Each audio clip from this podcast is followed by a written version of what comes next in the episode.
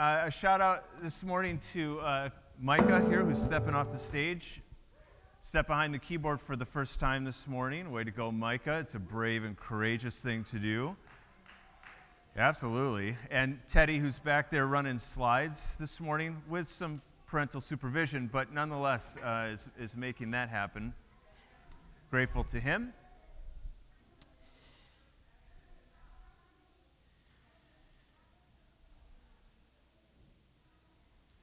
So I want to invite you to uh, head to John 9, uh, if you'd like. We're going to read the whole chapter, which is long. Uh, so you can kind of sit back and relax here for a moment. Um, I want to read this whole story, kind of unusual for us, perhaps, um, to you know cover so much ground. But I want to I want to just think about this whole story together this morning. I'm going to be reading from the message translation, so if you are following along, um, you're going to want to make sure that you're in that translation as well, or else it won't, won't line up. Um, but otherwise, you know, you don't have to read along. It might be better to just listen, to listen as if someone were telling you a story.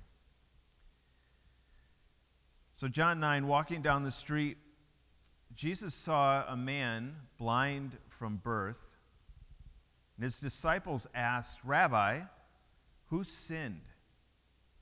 This man or his parents causing him to be born blind? Jesus said, You're asking the wrong question. You're looking for someone to blame. There is no such cause effect here. Look instead for what God can do.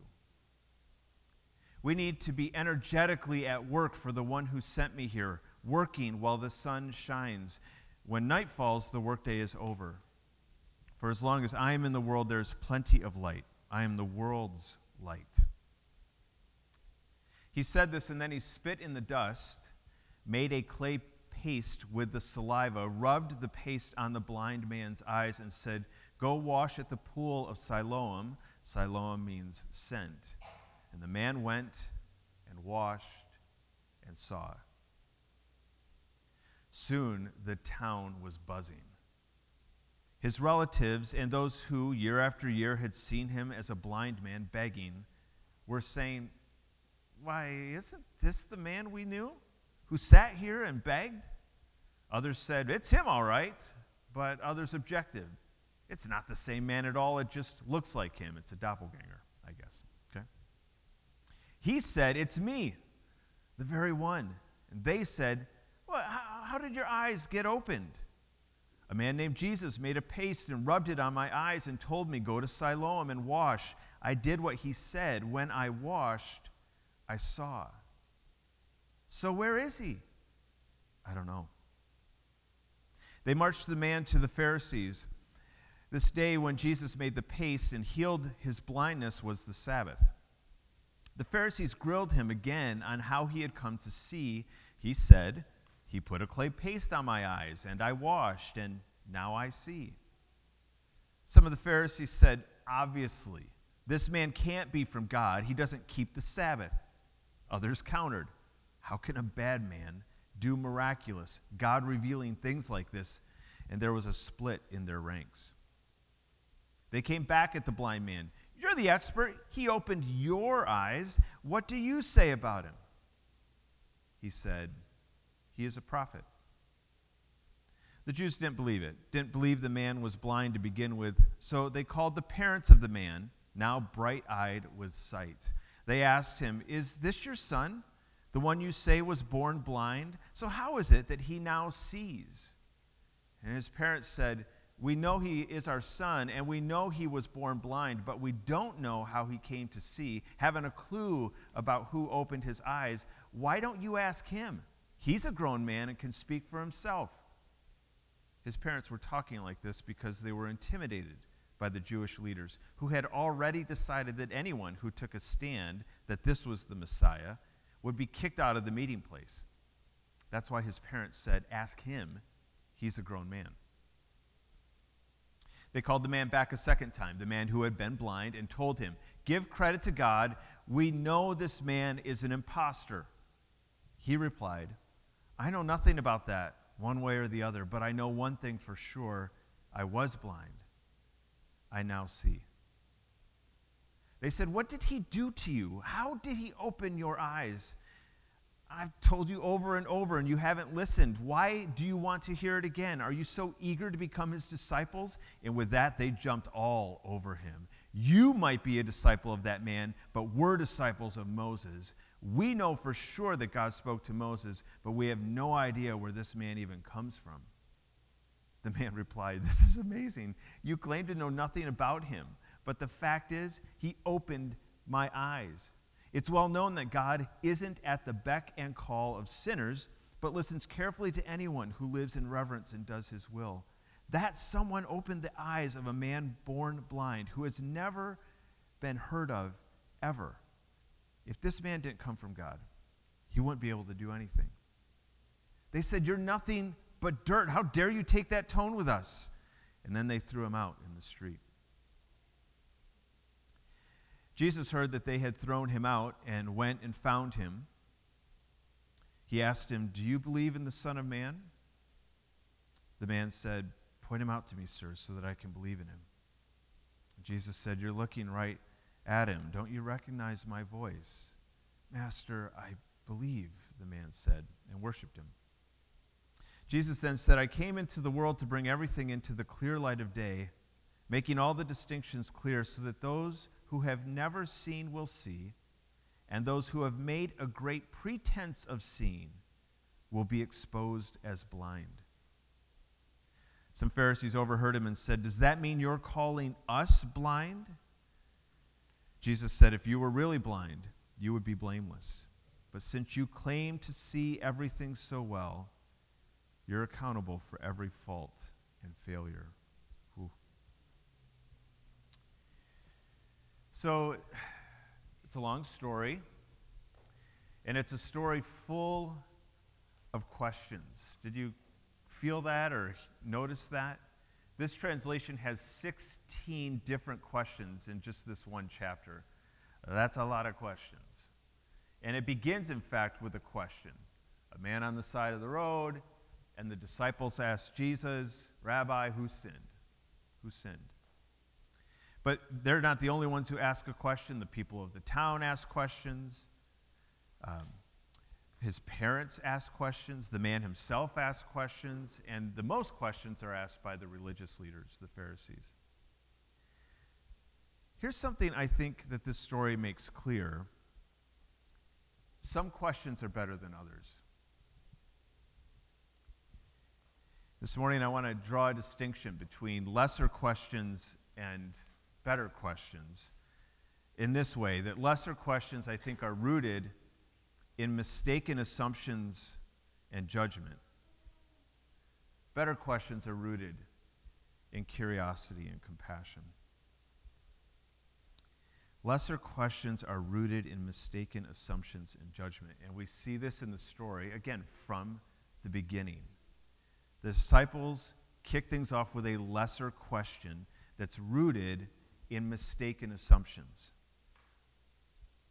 They don't ask Jesus, kind of a philosophical question. It is philosophical, but they don't say, hey, Jesus, what causes people to have physical ailments? Is it the sin of the person or the sin of their parents? No, they assume that they already know that these things are linked.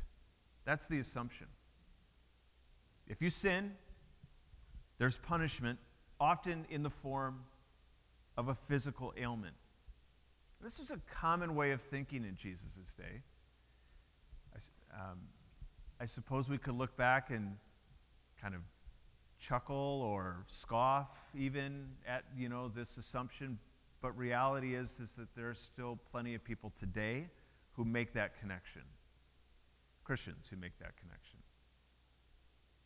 that the things that happen in our lives physical ailments poverty the loss of a job the death of someone that sometimes those things are caused by God in punishment for something we've done. Have you experienced this? Have you encountered this? Maybe you've even thought it yourself. we as human beings are desperate to try and make sense of our world. And especially when tragedy strikes or difficulty comes, we want to make sense of it. Right? So we make some assumptions. We try and put the dots together, even if we shouldn't be drawing dots anywhere. We try and connect the dots somehow, have it make sense. There's this other story in Luke 13 where apparently on the south end of Jerusalem, a tower has collapsed and killed 18 people. This random tragedy.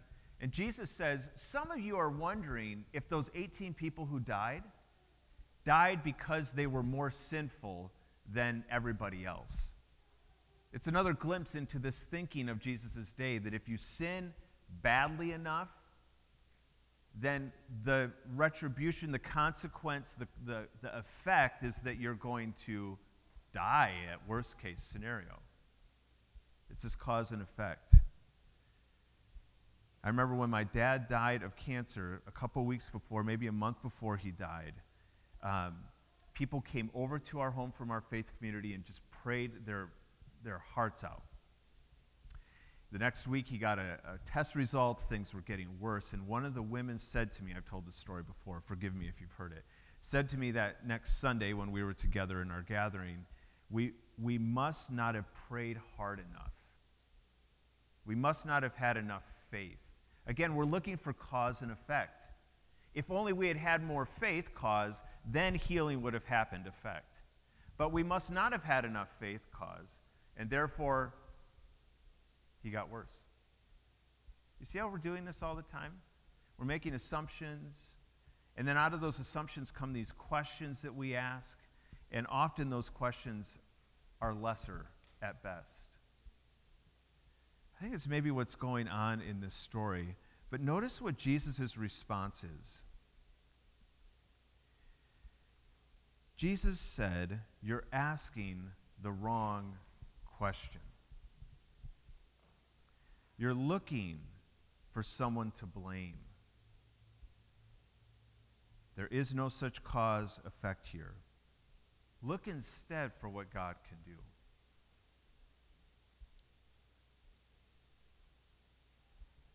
You're asking the wrong question. There are lesser questions and better questions. And the better question here, Jesus says, would be to ask, What can God do? What can God do? So, this is a story with a lot of questions, and I want to look at those questions together. Uh, I want to actually have a little bit of conversation here this morning. So, we're going to we're going to do our best to kind of break up into a couple of groups. And I want us to ask this. Oh, I don't know where it went, sorry. Um, maybe it's there somewhere. Um, are there assumptions connected to the questions that might be popping up in this story? And what would be a better question for us to ask if we were in the story itself? Let me, let me give you an example, and then we'll break into groups, and I'll give you a little bit of direction. So, we already talked about the question of the disciples, right? Rabbi, who sinned, this man or his parents, causing him to be born blind? There are some assumptions there. We've already talked about them, right? That God might punish us for our sin or our parents' sin. In other words, this man deserved his situation. That's the assumption, one of them, one of many. A better question might be to ask if we were the disciples in this story is there a way we can help him? Does God want us to do anything for him? Right? These would be better questions to ask. so, what I want to invite us to do is to break into groups and ask um, about the questions in the story. Are there any assumptions? And what would be a better question to ask? Okay. If you're online, you can head to this QR code. If I go, suppose you could do that here as well if you want to, but we're gonna, we're gonna, um, you don't need to if you're in this space. All right, so I need three groups, and I think the easiest, let's let's do four groups. So you you three rows Here's just a few pieces of paper. Not everyone needs one. And then you guys are another group, this, these couple rows. And you guys are going to be looking at the question, one question that the parents ask, the parents of this blind man. I have the text there. So you're going to look at that question. Let's do like, mm, this is a lot of people. You two rows right here. You're going to do the Pharisees. Again, not everyone needs one of these, but it might be helpful to space them out or whatever, pass one down. And then you all are going to um, look at the question that the townspeople ask. So you may have to cluster a little bit together, a little more than you are, just so you can hear each other. We're not going to take a ton of time with this. But what you're doing is you're, you can quick refresh yourself on what the questions are that are asked. And then consider again what are the assumptions that might be at play here and what would be a better question to ask. Does that make sense? Any blank stares? I see tired stares. I can't help that, but blank stares I might be able to help. Anyone? No? Okay, we're all right. All right, let's do this. If you're online, head to this Google Doc where you'll find uh, these same the same thing I just passed out to everybody. And um, you can pick any one of the groupings of questions there and consider what are the assumptions, what might be a better question to ask. All right? About three minutes here. I'll give you a warning when we've got a, a minute left.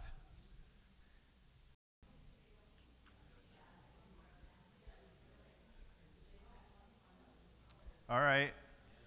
I know you're probably just getting going here. Finished whatever thought you're sharing. I should have, um, I should have asked you to, to like assign a scribe or someone who's going to be your spokesperson. So um, now I'll just pick someone at random, I guess. I don't know how we'll do this, but I'll trust that. Because it would be good to hear from each other for a moment. So we had two groups who looked at the one question that the parents ask. Anybody from these groups, like, can you give a very quick recap of either the assumptions that you thought might have been present or the better question. Maybe you came, with, came up with a better question that these parents could have asked in the moment. Chris? Yeah? And you know what? I'm sorry. I'm, I'm going to make people do this just because I know you're going to like hate it then. But then the people who are online can hear you. Otherwise, I have to repeat everything, and that just doesn't work. You can stay right where you are. Yep. Yeah. So, talking about the uh, assumptions of kind of what was going on in the story, it seems the question uh, is of the, the parents is that they don't want to get thrown out of the assemblies. And it, seems that everybody already knows the answer to these questions, mm.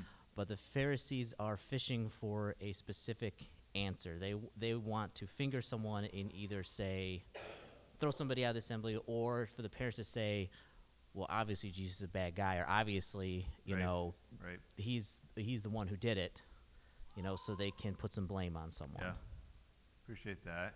Did you, this front group, have any different assumptions you want to say? It's fine, if, but yes, maybe no.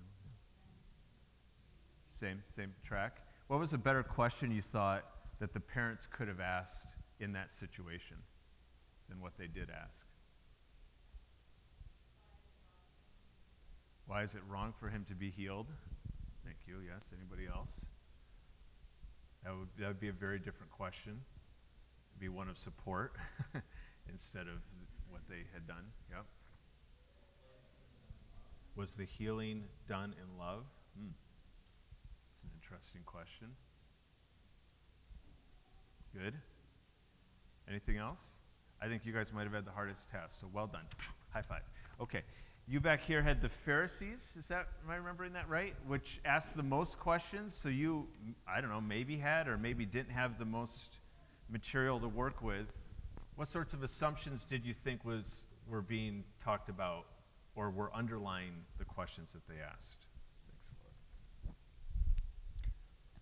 I think we were saying that the Pharisees seemed like they were trying to trick or like we're trying to get them to say that they had lied and tricked everybody, that the guy wasn't actually blind Mm. to begin with. Right, right, some trickery. Mm-hmm. And just very judgmental type of questions instead of like they asked a lot of how did this happen type of questions, but Right. not in a curious manner, more in a Right. judgmental manner. Yes, uh, a serious lack of curiosity, I think, it could be argued. So, did you guys think of a better question that they could have asked, or questions that they could have Yeah. asked? Did we think of any? Yeah. We we so we were saying like they could almost ask some of the same questions, but like Ah. one time would have been fine, and if it was in a tone of celebration, like l- tell us how Ah, this happened, let's Right. celebrate with you, Right. rather than how did this happen, how did this happen, I, you know, yeah. So Yeah, perfect. Yeah, great. There's no wrong answer here. I mean, we're just kind of trying to enter into the story and imagine if we were in their shoes, what what would have been a different way. And then this group had the questions of the town folk, yeah, and also interesting relatives. I don't think I mentioned, but that is what the text says that this man's relatives and townspeople are arguing about whether or not is this the guy you know? So it, what a weird thing. I'm not quite sure what to make of that but who, who can say something about an assumption or a better question or i'm not going to give it to teresa. Don't think she, she's going to be your out here okay? Jason there we go jason. Come on buddy. Um, so uh, one assumption is is uh, when they were asking, um, they don't believe that he deserved to have his his his vision back. Um, With that, um, uh, another uh, I think an assumption we're, we were all making. Um, which I think is probably accurate, is they are asking, where is Jesus? Not in a, oh, hey, let's go find him, but let's go see if this really did happen, if this really is the guy. Right. Right. right Um, so, better questions. Um, what did it, what was it like when you could finally see? yeah, right You know, a Yeah. question, I mean, all of these are like how, what questions, but like, w- why?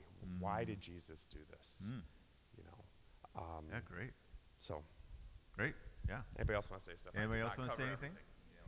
Nailed it. He nailed it. He gets the group's approval. Okay, well done. Everyone's just exactly happy to not have the microphone. Thanks to those who did speak into the microphone. All right.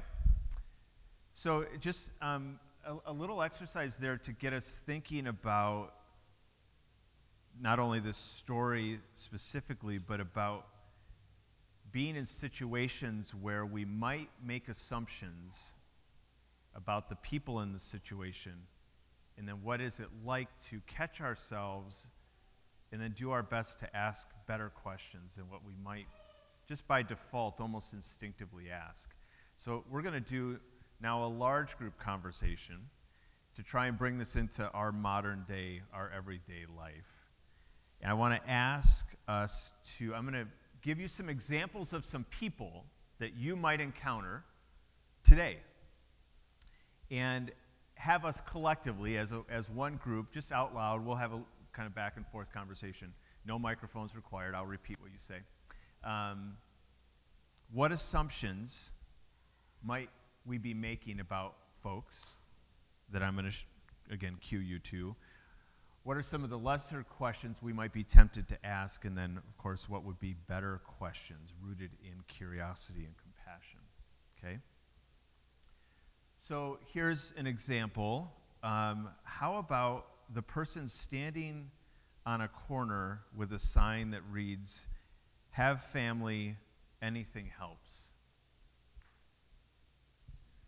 Let's uh, think together for a moment about what sorts of assumptions we might make. And if you speak now, don't worry, we're not assigning this to you, what you are going to say, although probably everything you're going to say, I probably assume or have assumed at some point in my life. What sorts of assumptions do we make about a person in that situation?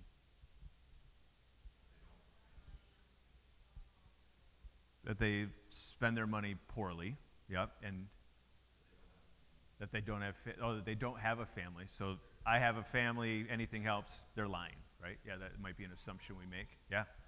hmm They're lazy. hmm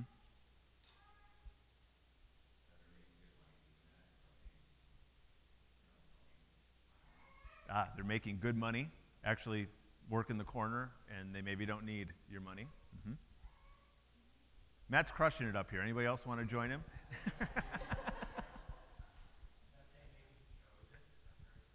yeah.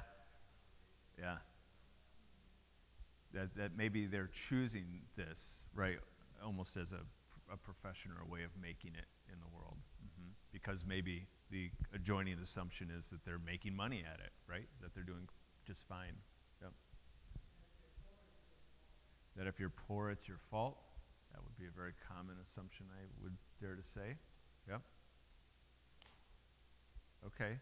So, you know, the thing about assumptions is that sometimes we're right and sometimes we're not. And the only way to know is to stop assuming and actually go and have a conversation with the individual in question, right? Um, but we might as well say that sometimes our assumptions are right. It's not like every assumption we make is wrong necessarily, but they are dangerous because they are so often wrong. And they lead to lesser questions. So maybe we've already done this in a sense. We've already thought of some of the questions we might ask ourselves, like um, do they really need this money? Um, are they lazy? I mean, we can kind of take our assumptions and just turn them into questions, right? So, what would be better questions to ask in that situation while you drive by or sit there at the corner that they're standing at? What would be better questions to ask?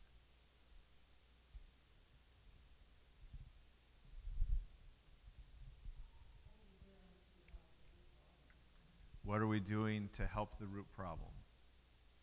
Uh, that'd be a good question.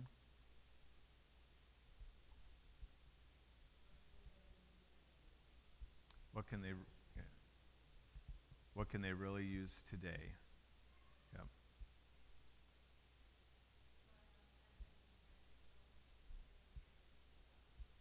Do I have 10 or 15 minutes to go get them a sandwich? Yep.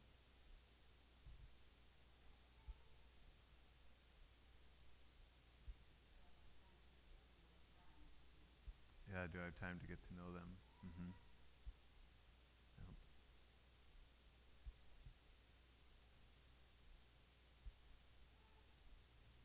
You can already feel why we make assumptions because it's just easier than pretty much anything we've said. Do I have time to go get a sandwich? Time to actually get to know them? Well, the answer often is going to feel like no, and so we just carry our assumptions with us and move on, right? I'm not saying this is easy, but, you know, and I have assumed all of the things that have been named here. Um, so I'm not, this, this is me joining you in this very much so. Let's, let's do this practice for a different person. What assumptions might we make today um, for the person who's incarcerated? Is currently or was?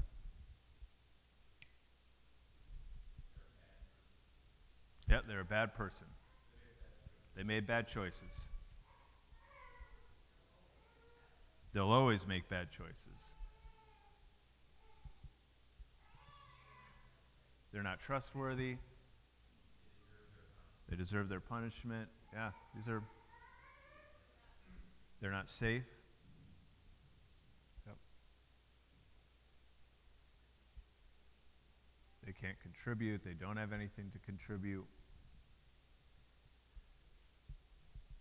So we turn these into questions pretty easily, I imagine. What would be better questions to ask ourselves? You know, again, I'm not even saying all these questions are questions we ask out loud. Just even internally, what's the dialogue that we might have with ourselves when we meet someone or we think of someone who is in this situation?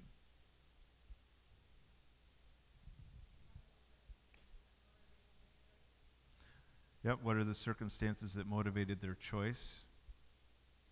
What's the story? What's the story? How can they be restored? Which carry that question carries a lot of assumptions that are opposite of what you know we kind of named in the beginning, right? That they can be restored. To ask how can they assumes that they can.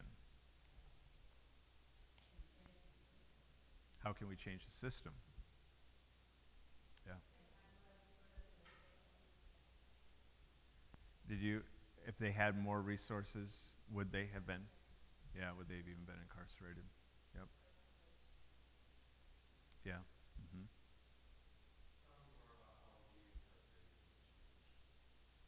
Mm, tell me more about how being incarcerated has changed you.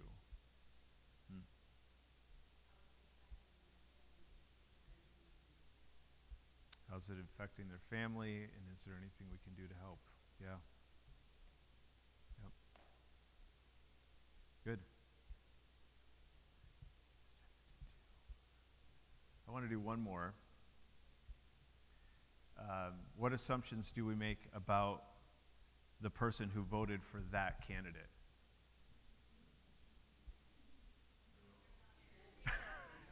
one at a time. They're wrong, I think I heard. Yeah. They're not as educated, absolutely. Yep. Just not as smart. They're dumb. hmm Right? They're cruel. Mm. Mm. Ah, yeah, they clearly must not have thought about things. If they had, we assume, of course, they would have come to the same conclusion that we did.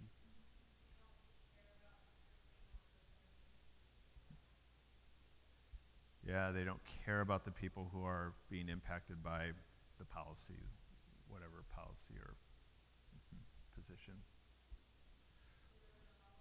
They live in a bubble, yeah.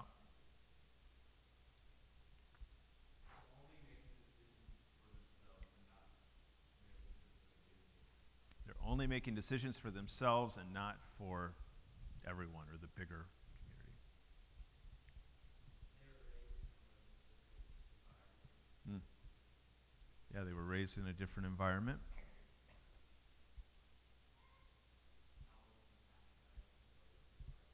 Mm.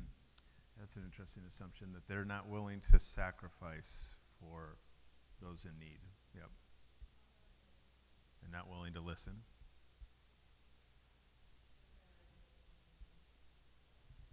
Yep. Yep, they prioritize different issues than I do. Yep.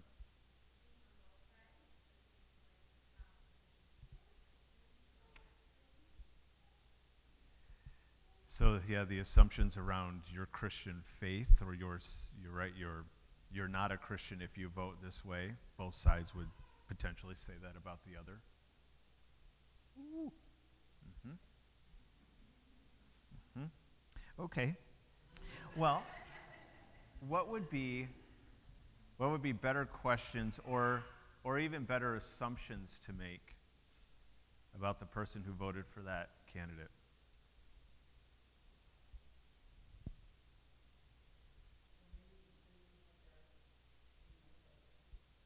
Yeah, there might be some truth in what they're thinking or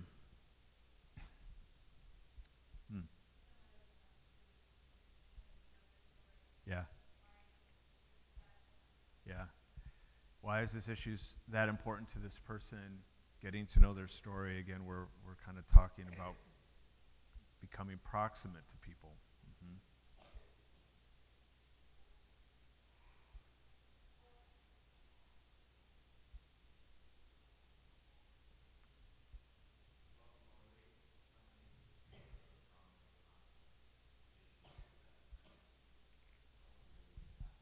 Mm. What makes someone feel so strongly about an issue that maybe doesn't directly impact them? Yeah. Did I get that right, Micah? It's a really curious question. Hmm? Probably most of the question. Oh, someone want to say something? Probably most of the questions that we're kind of identifying here or naming of course, you can ask one way and you can ask them another way. You know, kind of like the towns or the maybe the Pharisees and the townspeople. The tone, the posture that you have matters a lot, of course.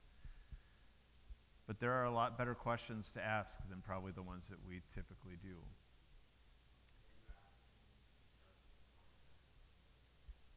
Hmm. Say that first part again, Micah. Mm. Yeah. Yeah. I think that's, I, I would agree with you, I think. He's, he's saying, right, that the way in which we ask a question perhaps is more important than even what we're asking. I think you're probably right most, most of the time, maybe all the time even. if I am humble and kind, and I'm genuinely curious, it doesn't maybe matter so much that I get the question exactly right. Hmm. Yeah, it's good.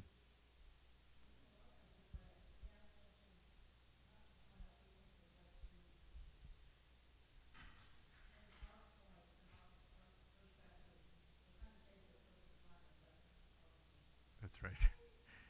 We don't ask the question out of curiosity's sake. We ask it to like fortify our position. Yeah, that's that's I think true too, Deb. Yep. So we easily make assumptions about others. Can we agree? this is this is very common human behavior. We see it in the story thousands of years ago. We're still doing it today. I guess what I'm inviting us to just consider is the way in which our assumptions impact how we treat each other. The disciples in this story debate the blindness, the, like the issue, and almost or completely ignore the person. Their assumptions keep this man at a distance. There's no movement that they make toward him, no relationship formed, knowing, no knowing his story. He's a really almost a theological problem to fix, not a human being to love. Pharisees do the same thing. You might be able to say the townspeople do as well. What I noticed in this story is that um, all of the assumptions made in this text create distance. That's the result, amongst other things. And just think about that for a moment in your own life. About the people that maybe you make assumptions about. Does, do your assumptions bring you closer to them or less? Less so.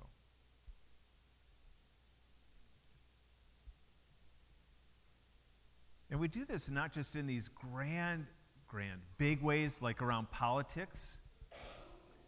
Let's say there's someone here this morning who doesn't say hi to you. Ooh, I know, scary. You know, you say hi to them and they don't say hi to you, and so you assume maybe that they're mad at you or that thing that you said earlier ticked them off somehow. And now, is there more distance or less distance between you because of that assumption? We, we do this in really small ways and in really big ways. What does Jesus do in this story? Walking down the street, Jesus saw a man blind from birth. His disciples ask him this question. Jesus says, You're asking the wrong question. And then Jesus goes over to him. That's what Jesus does.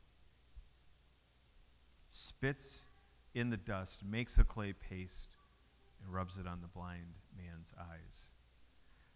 The right question to ask, Jesus says, is what can God do? And since God seems to ask us to be God's conduits for love, really the question is, what can I do? Or what is God asking me to do in this situation? If you ask that question, more often than not, that will be the right question, at least one of the right questions. How can I move toward the other? How can I suspend my assumptions? How can I learn a story? Is there a way I need to get into the mud and mess? Do they need an arm put around them? What would be a better question to ask? Let's carry all of these things as we come to the table this morning